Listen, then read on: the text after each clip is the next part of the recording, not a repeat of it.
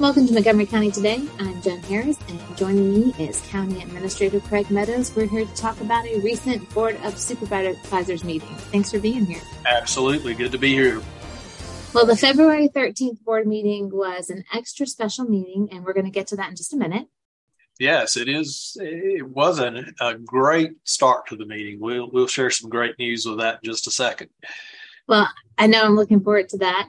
But uh, we'll just go over some of the quick things and, and, give you a quick overview of what we're going to talk about today. Uh, at the recent meeting, the agenda consisted of several items to include three presentations, one item of old business, and two items of new business. Now, of course, each board meeting, we've gone over this before. Um, the each board meeting agenda consists of things that include public address and a consent agenda and uh, if you wish to view the entire February 13th Board of Supervisors meeting in its entirety, including the items that we won't be discussing here today, please visit our YouTube channel at youtube.com slash Montgomery VA. Now let's get to that item that I know uh, I'm most excited to share today. And that's the first presentation at the February 13th meeting. Absolutely. It was a great way to start a, a board meeting uh, at the February 13th meeting, the board recognized Deputy Steven Parks from the Sheriff's Office uh, for his actions that resulted in saving the life of a sixth grade student at Auburn Middle School. Deputy Parks is a school resource officer with the county who, on January 31st, responded to a child choking during lunch. at first, he uh, did the Heimlich maneuver, um, and when that appeared to not be working, uh, quickly transitioned to CPR uh, when he realized, of course, that the Heimlich was not working. And as a result of uh, transitioning and knowing that he needed to transition, those actions saved the life of that sixth grader, and uh, he is with us today. Uh, Deputy Parks uh, was presented with a letter of commendation um, from the board uh, at the meeting and we were also so very thankful that the child uh, he saved and his family was able to be with us at the meeting as well. It's just a wonderful, um, it's a testament to, to what we do as accounting, and that is to serve our citizens. And that's just another form of service that we don't always think about uh, as far as the public safety aspect, but um, we were we were very blessed and thankful that Deputy Parks and the and the child were able to be with us on the 13th. It really is an amazing thing. And I know that that sixth grader's family will forever be thankful for Deputy Parks. So that was a super tough act to follow. so, following that recognition of Deputy Parks, we had David Clark share um, an update from VDOT with us on road issues and projects throughout Montgomery County. Then the new superintendent for the Montgomery County Public Schools presented the school's fiscal year uh, 2024 budget and their request for funding.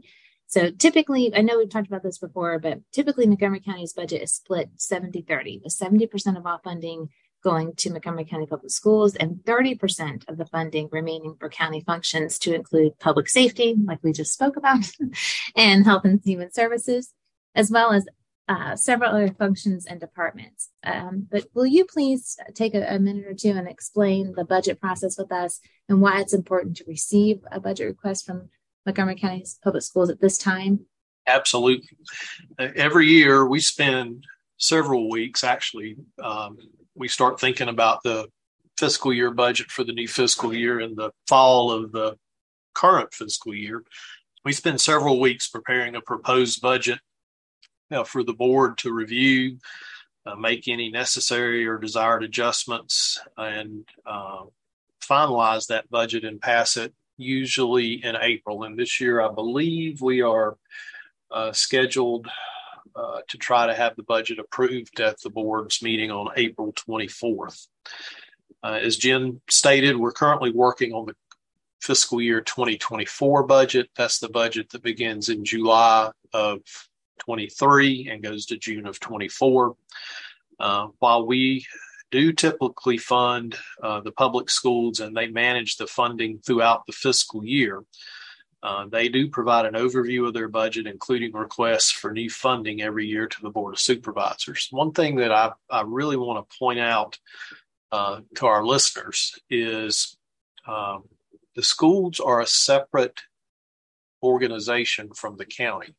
Many times I hear comments about, well, uh, the county, and that, and they are commonly refer, referred to as the county schools. They are not an operation or a division of Montgomery County, the local government. They are totally separate. They have a totally separate budget. They have a totally separate board.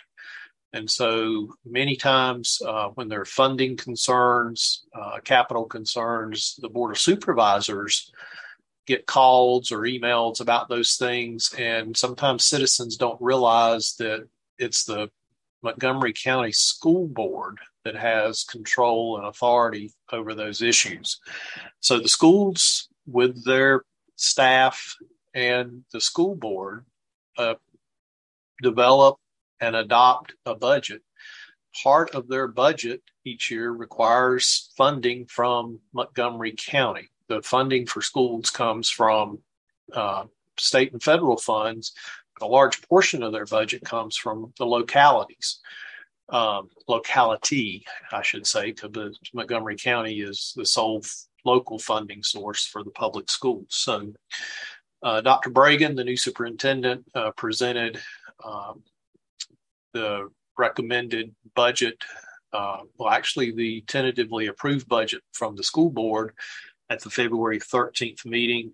Uh, he and uh, Deputy Superintendent uh, Annie Whitaker provided a breakdown of the planned fiscal year budget and uh, shared the request for additional funds from the county. And then we will take that information, incorporate, well, it will uh, typically, what happens is they state their funding need. Then, as I develop the budget, I and staff develop the budget for the county. We try to determine how much of that we can afford within the county's budget to provide. And then that becomes a recommendation that will be presented to the board in my proposed budget on the 27th. Well, thank you for walking us through that. I know it's a process every year that uh, requires a lot of detail and a lot of collaboration and certainly a lot of work. But so, as you stated, the next uh, step in this process will be coming up on February 27th, and that is when we get to learn of the county's um, proposed budget. So we're looking forward to that. Do you have any spoiler alerts you want to share with us today? I would lo- I would love to share some of the some of the what I think is good news that's going to be in the proposed budget. But I thought for sure it'd be a no. Uh, I can't uh, I, I, can't share any teasers just yet. My best advice is uh, stay tuned and tune into the February 27th meeting, and um, then there'll be a number of meetings after the 27th where the board is discussing discussing that. So uh, stay tuned. More, more, more details. Yeah, more details to come. That's fair. So that gets us through the presentation, uh, all the presentations that were at the February 13th meeting, and leads us to the old and new business items. Now, the old business item was a special use permit request from Indigo Road Investments. Will you please talk about that a little bit and, and the result of the board's vote at their February 13th meeting?